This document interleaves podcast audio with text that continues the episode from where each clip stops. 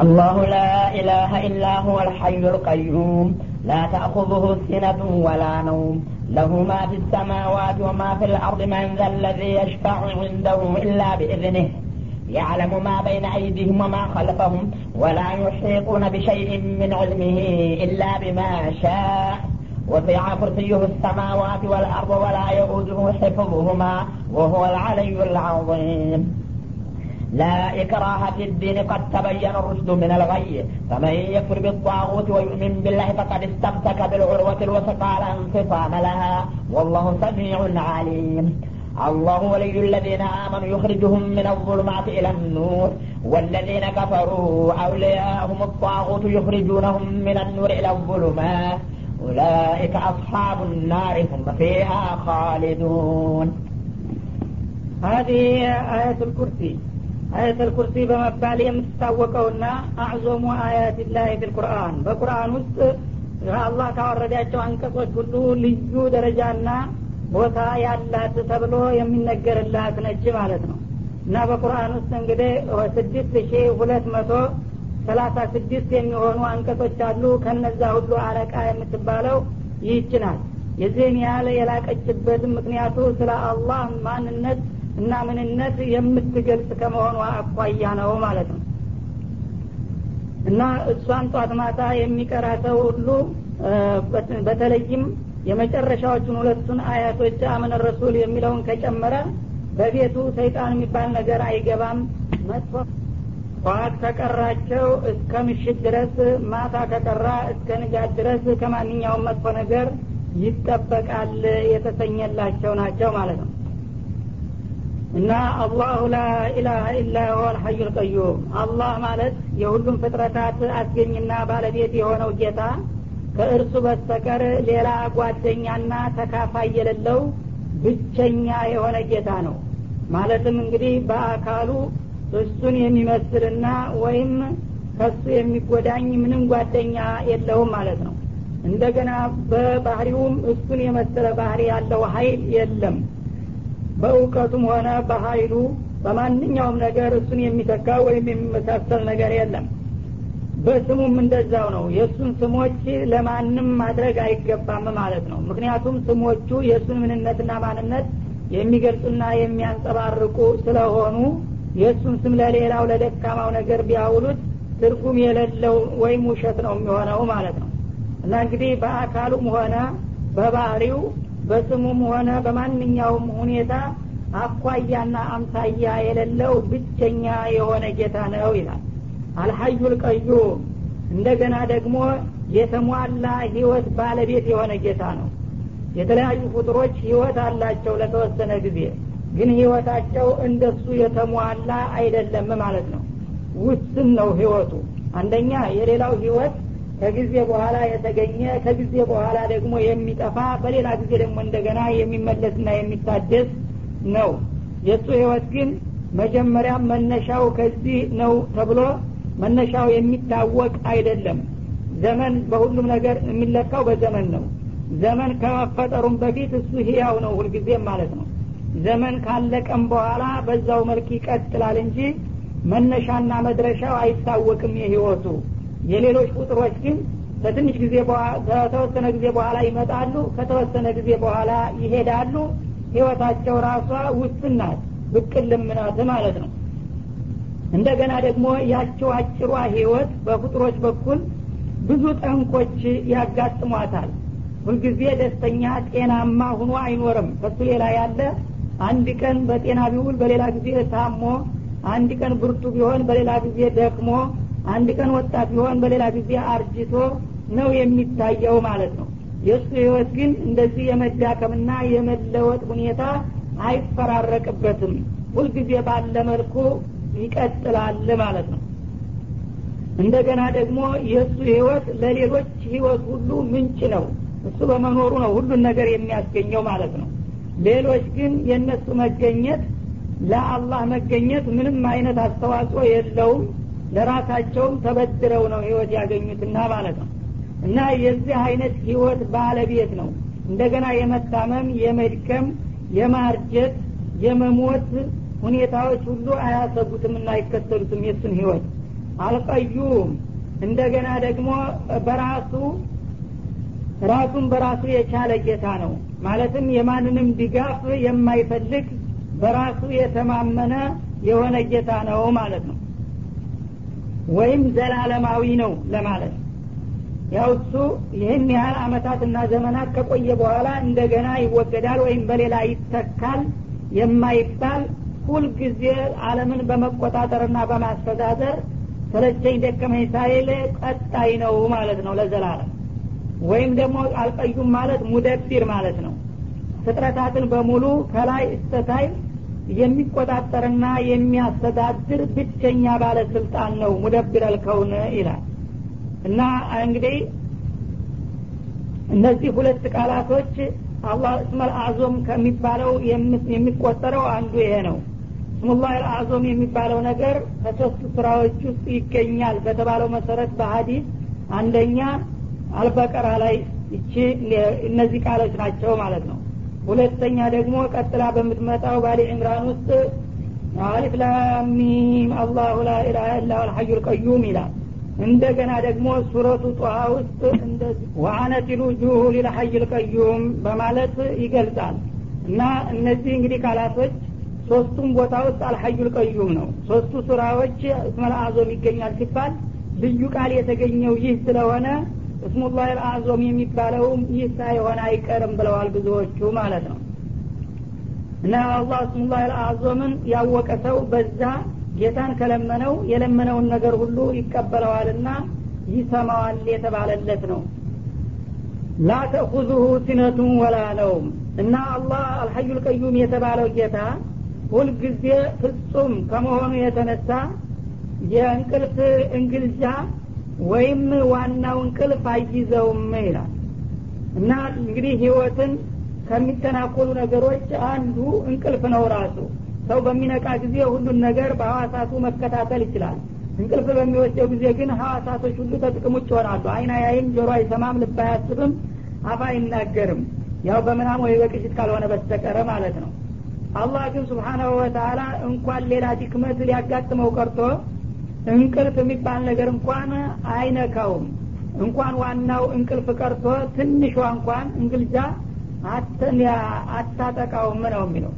እና እንቅልፍ የለበትም በሚባልበት ጊዜ ሲና እንግልጃ እንደማይኖር ይታወቃል ነበረ። ሁለቱንም ለመጥቀስ ለምን አስፈለገ ቢባል አንዳንድ ሰው እገሌ እኮ እንቅልፍ አይወስደውም እንዳው በቅምጡ ትንሽ አንጎላጃል እንጂ ይባላል። እና ያው ትንሿ ትኖርበታለች የሚል ጥርጣሬ እንዳይኖር ጭራሽ ዘሩ የለም እንቅልፍ የሚባል ነገር ማለቱ ነው። እና በሀዲስም ነቢያችን አለ ሰላቱ ወሰላም ኢነላህ ላ የናም ወላ የንበቂ ለሁ አየናም አሉ። አላህ አይተኛም እንቅልፍ አይዘውም አይዘነጋም መተኛትም አይገባውም አሉ። ፈኢነሁ የርፋዑ ልቅስጦ ወየክፊዱሁ አው የክፊዱ ልቅስጦ ወየርፋዑሁ። የዓለምን ሚዛን ከፍ ዝቅ የሚያደርገው እሱ ነው። እሱ ከዘነጋ ለአንዲት ሰኮንድ እንኳ ቢሆን ብዙ ነገር ይቃወሳልና ይበላሻል። እና አለምን ሁልጊዜ በተጠንቀቅ የሚያንቀሳቅሰው የሚያድገውን የሚያሳድገው የሚዋረደውን የሚያዋርደው የሚፈጠረውን የሚፈጥረው የሚገለውን የሚገለው እሱ ስለሆነ በየሰኮንድ በየደቂቃዋ ማአት ስራ ስላለው ከዛ እንቅልፍ ወይም መዘንጋት ቢመጣ ብዙ ነገር ስለሚበላሽ መተኛትና መዘንጋት አይጠበቅበትም ሁልጊዜ የነቃ የበቃ ጌታ ነው አሉ ይላል። ለሁ ማ ፊ ሰማዋት ወማ ፊ እና ለዚህ ለአላሁ ልዋሒድ አልሐዩ ልቀዩም ለተባለው በሰማያትና በምድር ውስጥ ያሉ ፍጥረታቶች ሁሉ የእሱ ግኝትና ፍጥረታቶች ናቸው። እሱ ማንም ተጋሪና ተካፋይ የለውም። በአለም ውስጥ ባሉ ፍጥረታቶች ያስገኝም የረዳው የተባበረው የለም ከተገኙም በኋላ ደግሞ የሚያስተዳድራቸውና የሚቆጣጠራቸው እርሱ ብቻ እንጂ በአንድ ክልል እንኳን እገሌ ይረዳዋል የሚባል ነገር የለም ማለት ነው። ይህም እንግዲህ ፍጹም ሀያል መሆኑን ያመለክታል። ፍጡር ነገር ግዛቱ በሰፋ ቁጥር በዛው ልክ ደግሞ ተወካዮችና ባለስልጣናቶች ካልበዙ በአንድ በኩል ሲያስተዳድር በሌላ በኩል ችግር ይፈጠራል። ውጥንቅጡ ነው የሚወጣው ማለት ነው አላህ ግን ስብሓናሁ ወተላ ሰባቱን ሰማያት ምድርንም ከዛም ሌላ ያሉ አለሞችን ብቻውን ፈጥሮ ብቻውን ሲያስተዳድር በአንድ በኩል እንኳ ዝንፍ አይልበትም። የተሟላ የሆነ አስተዳደር ነው የሚሰጠው ማለት ነው። እና ይህን ሁሉ ፍጥረታት እንግዲህ ሲያስገኝም ሆነ ሲያኖረው ምንም ደጋፊና ረዳት ተባባሪ የማያስፈልገው ከሆነ በአምልኮትም ደግሞ የእሱ ተካፋይና ጓደኛ አያሻውምና ብቸኛ አድርጋችሁ አምልኩት የሚለውም ለዚህ ነው ማለት ነው። መን ዘለዚ የሽፈው ዒንደሁ ኢላ ቢኢዝኒ? ማን ነው ያ? ከእሱ ዘንዳ ሽምግልና ለማድረግ የሚሞክረው? እሱ ካልፈቀደና ካልወደደ በስተቀር ይላል። እንግዲህ ከአላህ በስተቀር የሚመለክ የሚገዛ የሚፈራ ደጅ የሚጠና ነገር ምንም ነገር የለም። ሁሉን ነገር የፈጠረውና የሚያስተዳድረው እሱ ከሆነ በቀጥታ አምልኮትም ለእርሱ ብቻ ነው መሰጠት ያለበት ሲባል ብዙ ጣዖታውያን እንግዲህ ይህን ነገር በመሰረተ ሀሳብ ሊቀበሉ ይሞክሩና እንደገና ግን በእነሱ አስተሳሰብ ህጋዊ የመሰለ ምክንያት ያመጣሉ ማለት ነው። ለነገሩማ አለምን ብቻውን የፈጠረው እሱ እስከሆነ ድረስ በሱ ደረጃ ተወዳዳሪና አኳያ እንደሌለው እናውቃለን። እኛም ታዲያ እሱን የሚያህል ጌታ አለ ለማለት ፈልገን ሳይሆን እሱ የተከበረ ጌታ ነውና በተዋረድ እሱ ራሱ የመረጣቸውና ያከበራቸው ባለሟሎችና ወዳጆቹ ስላሉ ከመላይካም ከሰውም ከጅንም እነዛ ወዳጆቹ ያሸማግሉናልና ያገላግሉናል ወደ እሱ ያቃርበናል በሚል ነው እንጂ በቀጥታ እኮ ፈጣሪ ናቸው ብለን አይደለም ብለው ሊከራከሩ ይሞክራሉ። ይህንን የመከራከሪያ ነጥባቸውንም ሲያመክነው ምን ይላል? መንደለዚ የሽፈው እንደው ኢላ ቢኢዝኒ እሱ ታልፈቀደ በስተቀር እሱ ዘንዳ ማን ነው እሱ ትርው ብሎ እገሌን ማርልኝ ብሎ ሊጠይቅ የሚችለውና የሚሞክረው ሸፋ የሚባለውም ነገር እናንተ ትልቅ ናቸውና እነሱ እንደዚህ ተጠናንና ታገለገል ያድኑናል ይገላግሉናል እያላችሁ የምትደረድሯቸው እኮ ቦታ የላቸውም በእኔ ዘንዳ። እኔ መጀመሪያ ያልመረጥኳቸውና ያልመለመልኳቸው ከሆነ እናንተ እንዳው ዝም ብላችሁ በተስፋ እገሌ ትልቅ ነውና ያድነናል ብላችሁ ስለላካችሁትን የምቀበል አይደለሁም። ሸፋ የሚሰጡትንም ቢሆን እኔ ራሴ መርጬና መድቤ አንተ ይህን ያህል ሰው በአንተ ስም ልምርልህ እፈልጋለሁና ጠይቅ ታልኩት በዛ መልክ ነው እንጂ ሸፋ የሚያገለግለው። እናንተ እንደምትሉት በየመንደሩ ያለውን ግብስባስ ሁሉ ትልቅ ሰው ነውና ሂደህ አላህን ጠይቅ እንደምትሉት ተቀባይነት ያለው አይምሰላችሁ ሸፋም በእኔ ፍቃድ ነው መነሻውም መድረሻውም ነው የሚለው። እና ብዙዎቹ ሰዎች በማንኛውም ጊዜ ሽርክ ራሱ የሚመነጨው ከዚህ አስተሳሰብ ነው ያው መላይኮችንም ሆነ ጅኖችን ሌሎችንም ነገሮች አላህ ዘንዳ የተወደዱ ቅዱሳን ንጹሀን ናቸውና እነሱን ታከበርንና ታገለገልን በስማቸው የተለያዩ ቅርጾችንና አውልቶችን ከሰራን እነዚህ የእኛ ደንበኞችና ወዳጆች ናቸውና ማርልን ብለው አላህ ዘንዳ አደይ ቀንተው ያዲኑናል በሚል ስሜት ነው ሁልጊዜም ሰዎች የሚያመልኩት ከአላህ ሌላ ያለን ነገር። ይህን ደግሞ አልቀበልም። በሸፋአና በፍቅር ስም እየተጠለላችሁ ጣዖቶች አትደርድሩልኝ ሸፋ እኔ የፈቀድኩለትና የወደድኩለት እኔው ራሴ የመረጥኩትና የመደብኩት ሰው ነው እንጂ እናንተ እገሌ አለቃችን ነው እሱን እናከብረዋለንና እሱ ያዲነን ይሆናል እያላችሁ ከንቱ ተስፋ የምትደረድሩላቸው ሁሉ በእኔ ዘንዳ ተቀባይነት ላያገኙ ይችላሉ። በዚህም መልክ አያዋጣም ማለቱ ነው። ያዕለሙ ማ በይነ አይዲህም ወማ ከልፈሁም አላህ ደግሞ ስብሓናሁ ወተላ በፍጥረታቶቹ ፊት ለፊትም ሆነ ከጀርባቸው ያለውን ነገር ያውቃል ማለት ነው። እሱን የምታታልሉበት ምክንያት የለም። እና ከአላህ ሌላ ያለን ነገር እያጋራችሁ በስሜታችሁ እንደ ጣዖት አድርጋችሁ እየተገዛችሁ በቃል ግን ለሸፋ ብዬ ነው ለመሀባ ብዬ ነው ብትሉኝ እኔ የምደለል አይደለሁም። እናንተ ከኋላችሁም ሆነ ከፊታችሁ ያስላችሁትና ያስከተላችሁትን ነገር አውቃለሁ በምስጥርም የምታስቡትን በቃልም የምትናገሩትን በእንቅስቃሴም የምትተገብሩትን ሁሉንም ነገር ጠንቅቄና አብጠርጥሬ የማቅነኝ በላቸው። በዚህ መልክ እስከሆነ ድረስ እንግዲህ አላህ ያልወደደውና ያልፈቀደውን ነገር እየሰሩ የተለያዩ ምክንያቶችን በመደርደር ለማምለጥ ይሞከር ከንቱ ሙከራ ከመሆን አያልፍም ማለት ነው። ወላ ዩሒጡነ ቢሸይء ምን ዕልሚህ ፍጥረታት ግን ከእርሱ እውቀት በምኑም አያካብቡም ያው የተወሰነ እውቀት ያደረጎታቸውን ያህል ይወቁ እንጂ ነቢዮችም ቢሆኑ የአላህን እውቀት ዳር ዳር የሚያካትቱና የሚያዳርሱ ፍጡሮች የሉም ማለት ነው። እርግጥ ፍጡር አንዱ ከሌላው በእውቀቱ ይልቃል ይበልጣል። አላህ የሰጠውን ያህል ለምሳሌ ነቢዮች ብዙ ያውቃሉ ስለ ዲን ስለ አላህ ሁኔታ ማለት ነው።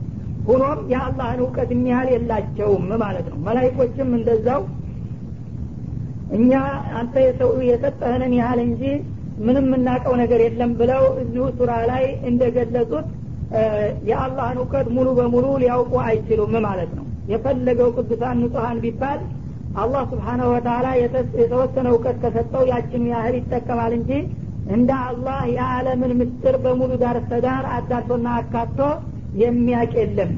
ስለዚህ እንግዲህ አላህን ስብሓናሁ ወተላ ኮርቶና ተንደላቆ እነገሌ እኔ ወዳጆች ደንበኞች ናቸውና ልቀቅልኝ ለማሰኘት የሚያስችለው ደረጃ ላይ አይደርስም ማለት ነው።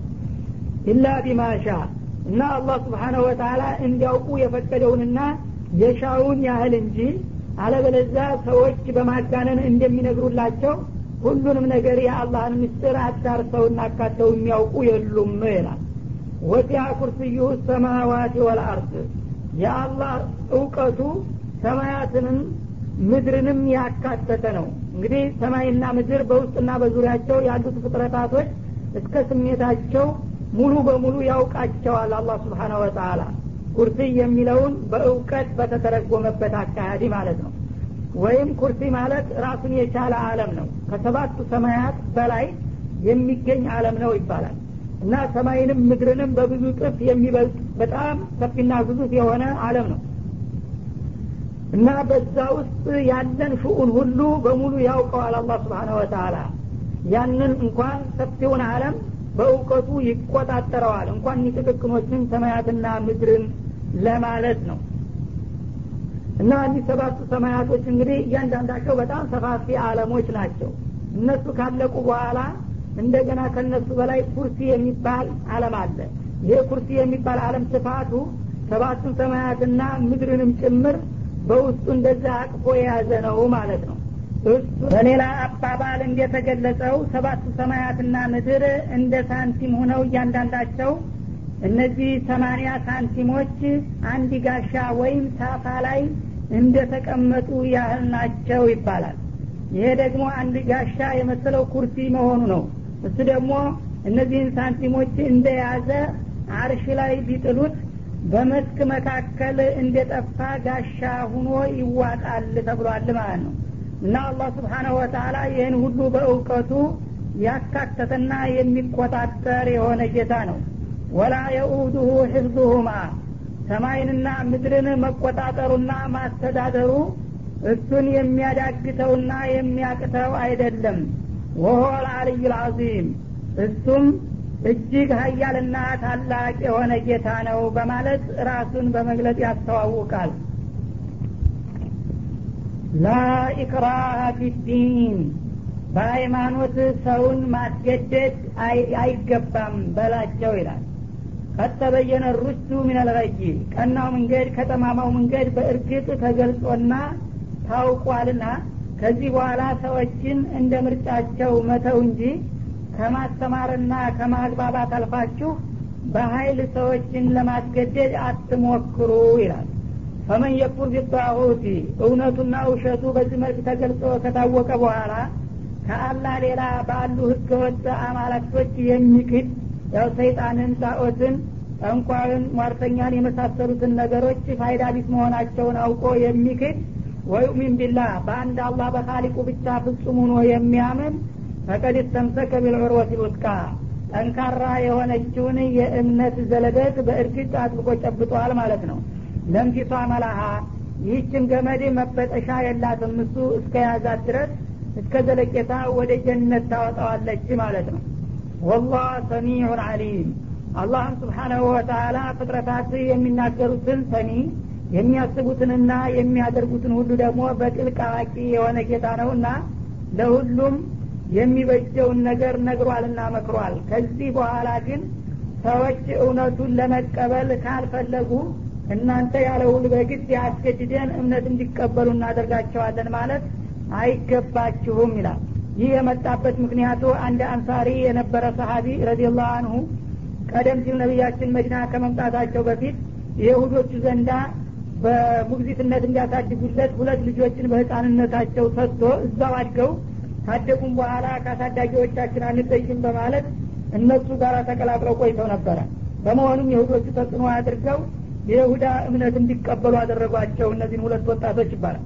አባትየው ግን መዲና በመቆየቱ ነቢዩ ሲመጡ ወደ አመነና ሰሀቢ ሆነ። እንደገና እነዚህ ልጆች ለስራ ጉዳይ አንዴ ለንግድ ሸቀጥ ጭነው ይመጣሉ መዲና። ገበያ ላይ ያገኛቸዋል። እሱ በጣም እንግዲህ ለእስልምና ካለው ጉጉት የተነሳ ልጆቹ ወደ አሁኑ እንደመጡ እምነቱን እንዲቀበሉ በደንብ ሳያስረዳቸውና ሳያግባባቸው አዲስ ነቢይ መጥቷልና እኛ ሰልመናልና እናንተም መስለም አለባችሁ አላቸው በችኮላ። እነሱ ደግሞ ያላወቁትን ነገር በአንድ ጊዜ መቀበሉ ስለከበዳቸው እኛ ወትሮም እምነት አለን የሁዶች ሁነናል።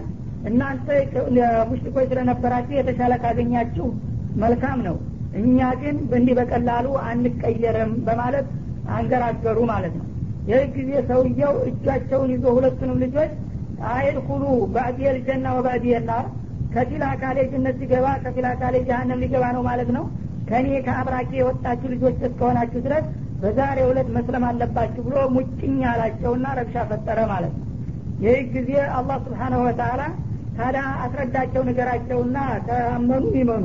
አለበለዛ አንተ በጉልበት እንዲሁ ዝም ብለህ ጎትተህ ለማሳመን ለምን ትሞክራለህ ማለቱ ነው እና በሱ ሰበብ ሌሎችም የዚህ አይነት እንግዲህ ተጽዕኖ እንዳያደርጉ ሰውን ማስተማርና ማስረዳት እንጂ ከዛ አልፎ በግድ እምነትን ተቀበሉ ማለት አግባብ አይደለም የሚለው መመሪያ በዚህ አጋጣሚ መጣ ማለት ነው። እና አዳውል ኢስላም እስካሁን ድረስ እስልምና በሀይል በጦር ሀይል ነው የተስፋፋው እያሉ ያለ ስሙ ስም ሊሰጡት ይሞክራሉ። አላህ ግን ስብሓናሁ ወተላ በዚህ አጋጣሚ ወደፊትም እንዲህ አይነት ስማቸዎች እንደሚመጡ ስለሚያቅ ሃይማኖት በግዴታ አይደለም። አንድ ሰው እምነቱን ራሱ ፈቅዶና ወስኖ የሚያደርገው ነገር እንጂ ሰውን ያለ ውል በግዱ ማሳመን አይገባም ብሎ በግልጽ ነው የደነገገው ማለት ነው። ምክንያቱም ያለ ውል በግድ አመነም ከተባለ እምነት አይባልም። እምነት ማለት የልብ ስራ ነው። በቃሉ ውሸቱን ያላመነውን ነገር አምኛለሁ ተቀብያለሁ ማለት ይቻላል። በልቡ ግን ያልተዋጠለትን ነገር ሌላው ሰው አስገድዶ ሊያሳምነው አይችልም አምኛለሁም ካለ ውሸቱን ነው የሚሆነው ማለት ነው። ስለዚህ እምነት ደግሞ በቃል ብቻ ሳይሆን በስሜትና በተግባር የሚገለጥና የሚረጋገጥ ነገር እስከሆነ ድረስ ተገዶ እዚህ ደረጃ ሊደርስ አይችልምና ሰዎችን በግድ እምነት እንዲቀበሉ ተጽዕኖ አታድርጉባቸው በፍቃዳቸው ይቀበሉ ወይም የሚተውት እንጂ ማለቱ ነው። እና እንግዲህ እምነቱ በሚገባ ከተገለጸ በኋላ የክህደት ጎጅነት ወይም የማጋራት አላስፈላጊነት ከተገለጸላቸው በኋላ ጥቅምና ጉዳታቸውን አመዛዝ ነው ትክክለኛውን የአላህን መንገድ የሚቀበሉና የጣዖትን መንገድ የሚክዱ ካሉ እነዚህ እንግዲህ አስተማማኝ የሆነችውን የጀነት ጎዳና ወይም የማትበጠሰውን ዘለበት ጨብጠዋል ማለት ነው። እና በዚህ መልክ እስከቀጠሉ ድረስ ፈላህ ያገኛሉ። ከዚህ ውጭ ደግሞ አንቀበልም ብለው ያመፁ ካሉ በዛው በመረጡት በጥፋት መንገድ ይቀጥሉበት እንጂ ሰዎችን ያለውል በግዳቸው እናሳምናለን ብላችሁ አትቸገሩ አለ ማለት አላሁ ወልዩ ለዚነ አመኑ ዩኽርጅሁም ምን አظሉማት ኢለ ኑር። አላህ ስብሓናሁ ወተላ የነዛ የአማኞቹ ዋቢና ደጋፊ በመሆኑ ከጨለማዎች ወደ ብርሃን ያወጣቸዋል ይላል እና አላህ ስብሓናሁ ወተላ ፍቃዱን የተቀበሉት ሙእሚኖችን ስለሚወዳቸው የእነሱ ደጋፊና ዋቢ በመሆኑ እነሱ ቀደም ሲል ከነበሩበት ድርብርብ ጨለማ ያወጣቸዋል። ማለትም ከክህደት ከማጋራት ከተለያዩ ወንጀልና አሳፋሪ ብልግና ተግባራቶች ሁሉ አውጥቶ እንደገና ወደ እውቀትና ወደ እምነት ወደ ተውሂድ ወደ ኢክላስ ብርሃን ያዘልቃቸዋል ወዳጆቹን ነው የሚለው እና إلى نور الإيمان ወደ እምነት ብርሃን ያመጣቸዋል። እነሱ ቀና አመለካከት በሚከተሉ ጊዜ እሱም ይደግፋቸዋልና ይረዳቸዋል ጉዟቸው የተሳካ ያደርግላቸዋል ማለቱ ነው። ወለዚነ ከፈሩ እነዚያ ደግሞ የካዱትና ክደትን የመረጡት አውሊያኡም ጣዖት የእነሱ ወገኖችና ዋቢዎች ጣዖቶች በመሆናቸው ማለትም ሸይጣን እንዲሁም ደግሞ የተለያዩ ሰው ሰራሽ አማለክቶች የእነሱ ወገኖች እንዲሆኑ መርጠዋቸዋልና ዩክሪጁነሁም ሚነ ኑር ኢለዙሉማት እነሱ ደግሞ በተቃራኒው ከብርሃን ወደ ጨለማዎች ያወጧቸዋልና ይወስዷቸዋል። የአላህ ካቀረበላቸው የእስልምና የብርሃን ጎዳና አፈናቅለው ወደ ክህደት ወደ ማጋራት ወደ ተለያዩ የወንጀል አዘቅጦች ይወስዷቸዋል ማለት ነው።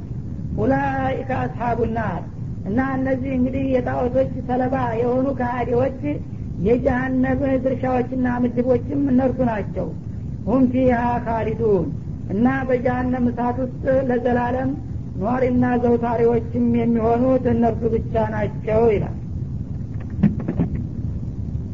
ألم تر إلى الذي حاج إبراهيم في ربه أن آتاه الله الملك إذا قال إبراهيم ربي الذي يحيي ويميت قال أنا أحيي وأميت. قال إبراهيم فإن الله يأتي بالشمس من المشرق فأت بها من المغرب. فبهت الذي كفر. والله لا يهدي القوم الظالمين. أو كالذي مر على قرية وهي خاوية على عروشها. قال أنا يحيي هذه الله بعد موتها فأماته الله مئة عام ثم بعثه. قال كم لبثت؟ قال لبثت يوما أو بعد يوم. قال بل لبثت مئة عام فانظر إلى طعامك وشرابك لم يتسنه وانظر إلى حمارك ولنجعلك آية للناس وانظر إلى العظام كيف ننشزها ثم نكسوها لحما فلما تبين له قال أعلم أن الله على كل شيء قدير ألم تر إلى الذي حاج إبراهيم في ربه ነቢዩላህ እብራሂምን በጌታቸው ጉዳይ አላህ በመኖሩና ባለመኖር ወይም በብቸኝነቱ ጠንክሮ የተከራከረውን ሰውዬ አየህን? ስለሱ የደረሰና ያወቀው ነገር አለ ይላል። እና በሳቸው ወቅት አንድ ጥጋበኛ የሆነ ባለስልጣን ነበረ። ኑምሩድ ብኑ ከነአን በመባል ይታወቅ ነበረ።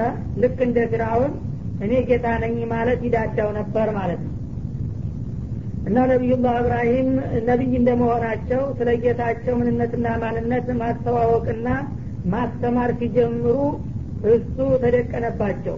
ጌታ ጌታ እያልክ ሰው የምታታልለው ምንድን አላቸው። እንደ ለአንተም ጭምር ነው ልነግርህ የምፈልገው። ስለ ጌታ ደግሞ አታቅም እንደ ሲሉ ጊዜ የምን ጌታ አለ በማለት አፈጠጠ ይባላል። እና የዛ ጊዜ እንግዲህ በሁለቱ መካከል የተጧጧፈ ክርክር ተካሄደና ስለዛ ታሪክ የምታውቀው ነገር አለ ሆይ ይላል ሊነግራቸው ሲፈልግ። ይህ ሰውዬ ታዲያ ጌታን እንደዚህ ኪዶ ለመከራከር የሞከረው ምን ስለሆነ ነው ብትሉ ምክንያቱ አን አታሁ ላሁ ሙልክ። አላህ ስብሓናሁ ወተላ ሰፊ የሆነ ስልጣን ስለሰጠው ነው። አላህ ራሱ በሰጠው ጸጋ ጠግቦ እንደገና ጌታን መካድና ነቢዩን መከራከር ጀመረ ማለት ነው። ከላ ኢነ ልኢንሳን ለየጥቃ እንዳለው ሰዎች እንግዲህ ሀብት ባገኙ ቁጥር ጥጋብ ይሰማቸውና ማንነታቸውን ይረሳሉ። ከዛ አላህን በመካድ እንደገና የተለያዩ እርምጃዎችን ሊወስዱ ይሞክራሉ ማለት ነው። ይህም ሰውዬ ታዲያ ሌላ ምንም ምክንያት የለም። አላህ ታላቅ ግዙፍ የሆነ መንግስት እንዲመሰርት አስቻለው። የዚህ ጊዜ ያንን ያገኘውን ጸጋ በመጠቀም ጥጋብ እየተሰማው ሄደና ከነጭራሹ እሱ ራሱ ጌታ ነኝ ለማለት አስቦ ጌታን መካድ ጀመረ ተከራከረም ማለት ነው። إذ قال إبراهيم ربي الذي يحيي ويميت። እና ነቢዩላህ እብራሂም የእኔ ካሊቄና ራዚቄ ፍጥረታቶችን ህያው የሚያደርግ ማለትም የሚፈጥር የሚያስገኝና እንደገና አጀላቸው ሲደርስም የሚገላቸው የሆነው አላህ እንጂ ከሱ ውጭ ሌላ ጌታ ሊሆን አይችልም ባሉበት ወቅት እሱ ደግሞ ተቃራኒውን ሀሳብ ይዞ በመነሳት የተከራከራቸው የሆነውን ሰውዬ ታሪክ ሰማህና ወክን ይላል። ቃል አነ ኡሕይ ወኡሚት ያንተ ጌታ የሚገልና የሚያድን ነው ካልክ ይህማ ምን እሱ ብቻ ጌታ ሊሆን ይችላል በዚህ አድራጎቱ? እኔስ የመግደልና የማዳን ጸባይና ባህሪ አለኝ አይደለም እንዴ? አላቸው ይባላል። እና ይህንንም ለማረጋገጥ በእስር ቤት ሞት የተፈረደባቸው ሁለት እስረኞች ነበሩትና እነሱን አምጡ ብሎ ወደ አሁኑ አቀረባቸው ይባላል። ካቀረበ በኋላ እነዚህ ሰዎች አሁን ሁለታቸውም የሞት ውሳኔ አልፎባቸዋል። ግን አሁን እኔ የመግደልና የማዳል ስልጣንና ችሎታዬን ለማሳየት ይሄኛው በፍርዱ መሰረት ይገደል አሁን ግደሉታልና ፊታቸው አስገደለ ሌላኛውን ደግሞ ነጻ ለቅቄዋለሁ በማለት ምህረት ሰጠው ይባላል። እና አንዱን መግደል አንዱን ማዳን ይሉሃል። ይሄ ነው። ከዚህ የተለየ ነገር አለ እንደ አላቸው። ይህ አድራጎት እንግዲህ የእሱን ቂልነት ነው የሚያሳየው። እብራሂም ያሉት መጀመሪያ ያልተፈጠረና የሌለውን ነገር የሚያስገኝ ነው። ከተገኘም በኋላ ደግሞ አጀር ሲደርስ የሚገድ ነው ያለው። እሱ ግን ሁለቱም የተገኙትን አንዱን ሲገል አንዱን እንዲቆይ ማድረግ ነው። ዝሮ ዝሮ እሱም የተማረውን መሞቱ አይቀርም አንድ ቀን ይህ ጊዜ የቂል እንግዲህ ድብብቆሽ መጫወት ሲጀምር ሲያወት ጊዜ ሌላ መፈናፈኛና ማምለጫ የሌለው አማራጭ አመጡለት ማለት ነው። ምን አሉ? ቃል ኢብራሂም። ነቢዩላህ እብራሂም ይሄኛውን አጀንዳ አጠፋረጉና እንደገና ሌላ አጀንዳ በመክፈት ለቂሎቹ እንግዲህ ለማወናበዲ እንዳሰበ አወቁበትና ሌላ አማራጭ ወሰዱ። ምን አሉ? ፈኢናላህ የእቲ ቢሸምሲ ምን አልመሽሪቅ እንግዲህ ይህን በዚህ ላይ ተወውና የኔ ጌታ አላህ ፀሐይን ሁልጊዜ ማልዳ ሁሉም እንደሚያውቀውና እንደሚያየው ከምስራቅ በኩል ነው የሚያመጣት አሉ። ተእቲ ቢሃ ምን አልመግሪብ እስቲ አንተ ልክ እሱ የሚሰራውን ሁሉ ለማድረግ የምትችል ከሆነ ከወደ ምዕራብ በኩል አንድ ቀን ጧት አውጣት እስቲ። ጧት ሰዓት ሁልጊዜም እንደተለመደው በምስራቅ ነው አላህ የሚያመጣት። አንተ ግን ነገ ጧት ከቻልክ በምዕራብ በኩል ፀሐይን አውጣልን እስቲ አሉት ነው ፈቡሂተ ለዲ ከፈር እና በዚህ መፈናፈኛ በሌለው ጥያቄ ይሄ ከሀዲ የነበረው ሰውዬ ወዳውኑ ወካለ የሚይዘውን አጣውና ማጣፊያው አጠረበት ማለት ነው። ወላህ ላ የድል ቀውም አዛሊሚን ወትሮውንም አላህ እንዲህ አይነቶችን ግፈኛና በደለኛ ሰዎች ከእንዲህ አይነቱ ጥያቄ ማምለጫ የሚሰጣቸውና የሚያሸንፉበትን መንገድ የሚመራቸው አይደለም። በቀላሉ እሱ ራሱ ባመጣው ነገር ተዋረደና ተቃለለ ማለት ነው። አው ከለዚ መራ አላ ቀርያ እንደገና ደግሞ በሌላ በኩል ተመሳሳይ የሆነ ሁኔታ ያለፈው ተቃራኒ ማለት ነው። በአንዲት የወትሮ ከተማ አጠገብ የሚያልፍ የሆነው ሰውዬ ታሪክስ ደረሰን ይላል። አሁንም አለም ተረ በሚለው እያያዛል አለም ተረ ኢለለዚ መራ አላቀሪያህ እንደማለት ነው። አንድ ግለሰብ ደግሞ በአንድ ወቅት የወትሮ ታሪካዊ የሆነች ከተማ ነበረች። ብዙ ህዝብ የሚኖርባት እሷ ከተማ በጠላት ተወራና ወድማ ኗሪዎቿ አልቀው ምስቅልቅሏ ወጥታ በአጠገቧ ያልፋል ማለት ነው ሰውየው። እና በጣም ገረመውና ይህች ሀገር እንግዲህ መልሳ ልትለማና ህዝቦቿ መልሰው በዚያ አካባቢ ሊያቆጠቁጡ ይችሉ ይሆን በማለት ጥያቄ አነሳ ለራሱ ማለት ነው። አሁን የሀገር መልሶ ሀገር ይሆናል እንግዲህ እያለ ያወራል ማለት ነው። ወየካውየቱን እና ከተማዋ ጣራዎቿ የቤቶቿ ጣራ በግድግዳው ላይ ተዘቅዝቀው ተመሳቅለው ነበረ። አላሁሩ ሻሃ እና በጣራው እንጨት ላይ የግድግዳው እንጨት ከላይ ተደፍቶበታል። መጀመሪያ እንግዲህ አንድ ቤት ሲያረጅና ሲፈርስ ጣራው ነው የሚበተነው ጣራው በሚበተንበት ጊዜ ይደረመስና ወደ ታች ይገባል። ግድግዳው ከላይ እንግዲህ ፀሐይና ዝናብን ስለሚከልለት ጉልበት ይኖረዋል ቶሎ አይፈርስም። ጣራው ተዘቅዝቆ ታች ከወረደ በኋላ እንደገና ደግሞ ግድግዳው ይፈልስና በላው ላይ ከላይ የነበረው ከታች ከታች የነበረው ከላይ ሆኖ ይመሰቃቀላል። በዚህ መልክ ተመሰቃቅላ የነበረችውን ከተማ በአንክሮ ተመለከተና ቃል አና ዩሕይ ሀዲህ ላው ባዕደ መውቲሃ ይችን ከተማ አሁን በዚህ መልክ ተጥቅም ውጭ ሁና ከወደመች በኋላ ጌታ እንዴት አድርጎ እንደገና ያዲናትና አገር ትሆን ይሆን በማለት ጠየቀ ይላል። አንደኛ እዚሁ ዱኒያ ላይ መልሳ ሀገር እንደገና ሰው የሚኖርባት ሁና እናያት ይሆን ማለቱ ሲሆን በሌላ አባባል ደግሞ እንግዲህ በዚህ መልክ የወደሙት ህዝቦች የው መልቅያማ አላህ ስብሓነሁ ወተላ እንዴት አድርጎ ያስነሳቸው ይሆን እዚህ ውስጥ እንግዲህ እንደተመሰካከለ ብዙ ህዝቦች ያለ ቀባሪ የቀሩ አሉ። አውሬ በልቷቸው እንዲሁ ዝም ብለው ንፋስ ወስዷቸው የቀሩ ሊኖሩ ይችላሉ። እነዚህን ሁሉ እንግዲህ አላህ በቁድራው መቼም ያስነሳቸው ይሆናል። የእሱ ቁድራ ወሰንና ገደብ የለው አይደለም። እንዴት አድርጎ እንደሚያስነሳቸው ባይና ባውቅ ደስ ይለኛል እያለ ራሱን ይጠይቅ ነበረ ማለት ነው።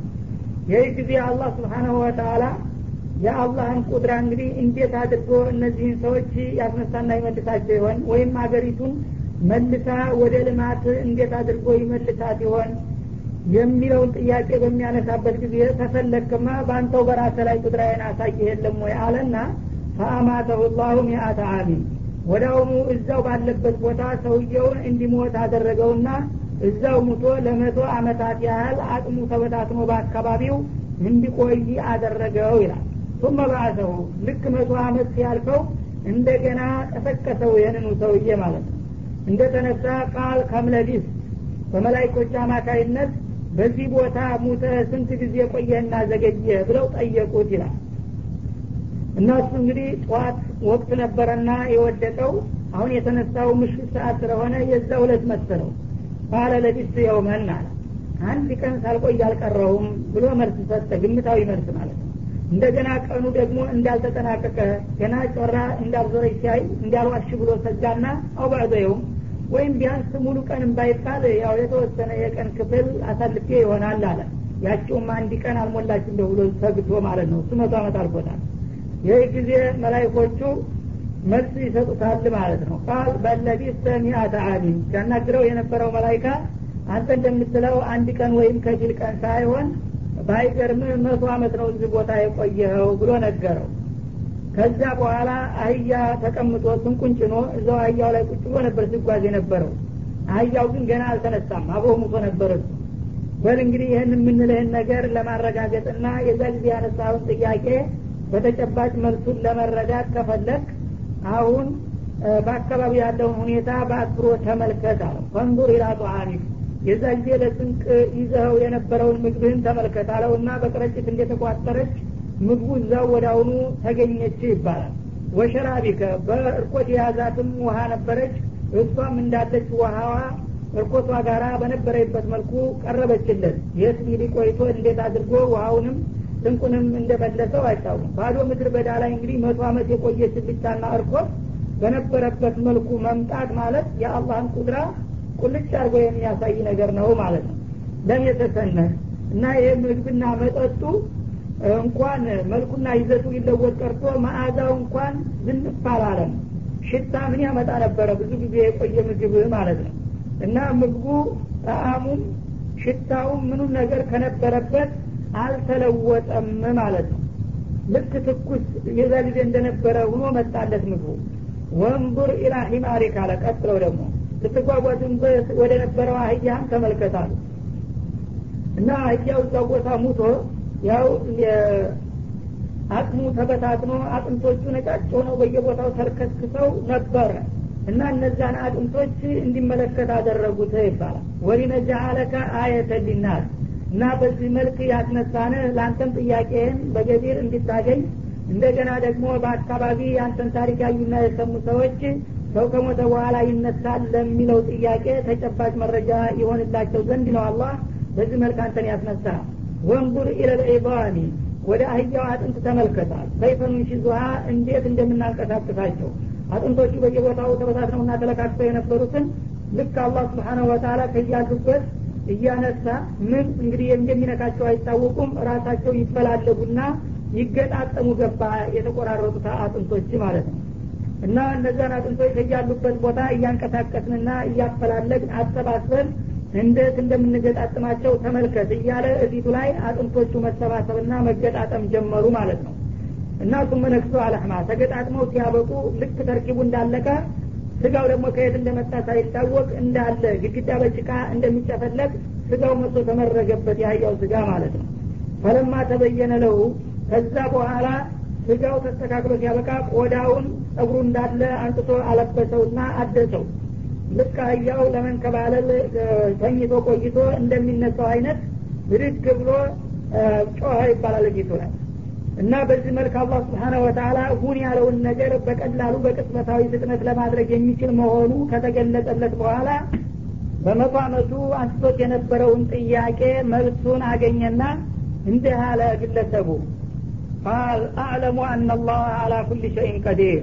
እንግዲህ ከዚህ ድርጊት አላህ ስብሓናሁ ወተላ ለማድረግ የሚፈልገውን ነገር ሁሉ ለማድረግ ምንም የሚገድበው የሌለ ሀይሉና ችሎቱ ወሰንና ገደብ የሌለው ከሀሊ ወይም ቻይ መሆኑን ጠንቅቄ አውቅያለሁና ተረድቻለሁኝ በማለት ቃል ገባ ይባላል። እና ግለሰቡም ዑዘይር ይባላል ስሙ ይላል።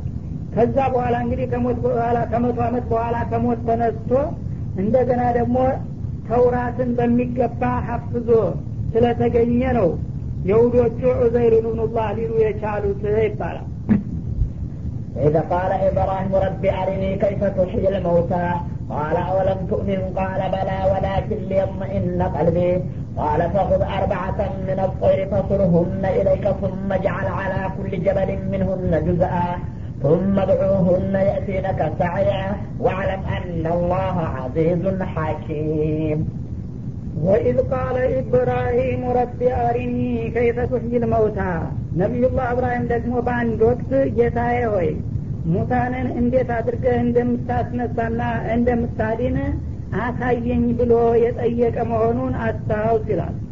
ቃል አወለም ቱእሚን ይህን ጥያቄ በሚያቀርቡበት ጊዜ አላህም ለመሆኑ አንተ ሙታንን የማነሳ መሆኔን አታምንም እንዴ? ካላየ በስተቀር አታምንም ማለት ነው ብሎ ጠየቃቸው ይላል። ያው እያወቀ እሳቸው ለምን እንደጠየቁ ማብራሪያ እንዲሰጡ ሊጋብዛቸው ፈልጎ ነው። ቃለ በላ አሉ እብራሂም እኔ አንተ የነገርከኝን ነገር ለመቀበልና ለማመን ወደ ኋላ የምልበት ምክንያት የለም። እምነቱን ተቀብሌዋለሁኝ ግን ካሰሙት ያዩት ይሻላል እንደሚባለው ለሌላም ሰው አላህ እንዲህ ያደረጋል ብዬ ስናገር አይተዋል ሲለኝ አዎን ለማለት ያስችለኛልና የበለጠ ለማረጋገጥ ፈልጌ እንጂ ተጠራጥሬ አይደለም አሉ። ወላኪን ሊየጥመኢነ ቀልቢ በጆሮዬ እንደሰማሁትና በልቤ እንዳመንኩት እንደገና በአይኔም በማየቴ እውቀትና ግንዛቤ የበለጠ ተረጋግጦ ልቦናዬ እንዲረካ አስቤ እንጂ ተጠራጥሬ አይደለም አሉ። ቃል ፈኹድ አርባአተ ምን ጠይሪ እንዳልከው ይህን ነገር ለማወቅ ከፈለግ አራት የተለያዩ አዋፍ ወይም በራሪዎችን አሰባስብና ያዝ ፈሱርሁነ ኢለይከ ወደ አንተም ቀረብ አርገ አስጠግተ ተመልከታቸው። ኋላ ሌሎች እንዳይመስሉ። ወይም በአንድ ሰውነታቸውን ጨፈላልቀህ አንድ አካል አድርጋቸው። ቱመ ጃል አላ ኩሊ ጀበል ሚንሁነ ጅዝአ። የእነሱን አካል አዋህደ አንድ ካረክ በኋላ የተለያዩ ጋራዎች ላይ እየቆነጠርክ እንደዚህ እንደተቀጠቀጠ መድኃኒት በተለያዩ ተራራዎች ጫፍ ላይ አስቀምጥ አላቸው ቱመ ድዑሁነ ከዛ በኋላ ንቶሎ በአላህ ፍቃድ ብለህ ጥራቸው የእቲነ ከሳያ የዛ ጊዜ ፈጥነውና ቀልጥፈው ይመጣሉ ወደ አንተ። በሚመጡ ጊዜ ጭንቅላታቸውን እንዲህ ታቀርብላቸዋለህ። ሌላው ሰውነታቸው በአየር ላይ እንደዚህ እየተዋነበ ስጋውም ጓደኛውን ላባውን ተመሳሳይ ላባውን እየፈለገ ከተገጣጠመና ከተረከበ በኋላ በመጨረሻ ጭንቅላታቸውን ለመፈለግ ወደ አንተ ይመጣሉ ጭንቅላታቸውን እዛው ፊት ላይ አይን እያየ ይገጠምላቸዋል። በዚህ መልክ እናስረዳሃለን አላቸው። ልክ እንደተባሉት አሰባስበው አርደው ሰውነትን ጨፈላልቀውና ቀጥቅጠው ሲያበቁ በተለያዩ ጋራና ተራ ላይ አስቀምጠው ሲጠሯቸው በዛው መልክ እየተዋነቡ መጡና ሰውነታቸው እንደነበረ ተገንብቶ ዲነው ቁጭ አሉ ማለት ነው። ይህን ሲያው እብራሂምም እንግዲህ ልክ እንዳሉት ልባቸው ረካ። ወዕለም አናላህ አዚዙን ሐኪም። እና ይህን ለማድረግ የቻለ ጌታ አላህ እንግዲህ ማንኛውንም ነገር ለማድረግ የማያቅተው አሸናፊና በስራውም ደግሞ በእውቀቱ እጅግ የረቀቀ ጥበበኛ መሆኑን እወቅ በማለት መልስ ሰጣቸው ጌታቸው ነው የሚባለው። ይህንን ጥያቄ ለማንሳት የፈለጉበት ምክንያቱ ኑምሩዝ ጋራ በሚከራከሩበት ጊዜ የኔ ጌታ ሙታንን ያነሳል ህያዎችን ይገላል ሲሉ የዛ ጊዜ አላህ ጠብቋቸው ነው እንጂ ለመሆኑ ይህን ሲያረግ አንተ በአይንህ አይተህ ታውቃለህ ወይ ቢላቸው ኑሮ አዎን ካሉም ሊዋሹ ነው። አላየውም ካሉም የማታቀውን ነገር ታዲያ ምን ትለፈልፋለህ ሊላቸው ስለነበረ ያ ሁኔታ ትምህርት ሰጥቷቸው ነበረና ለወደፊትም በተመሳሳይ መልኩ ጥያቄ ቢመጣ አዎን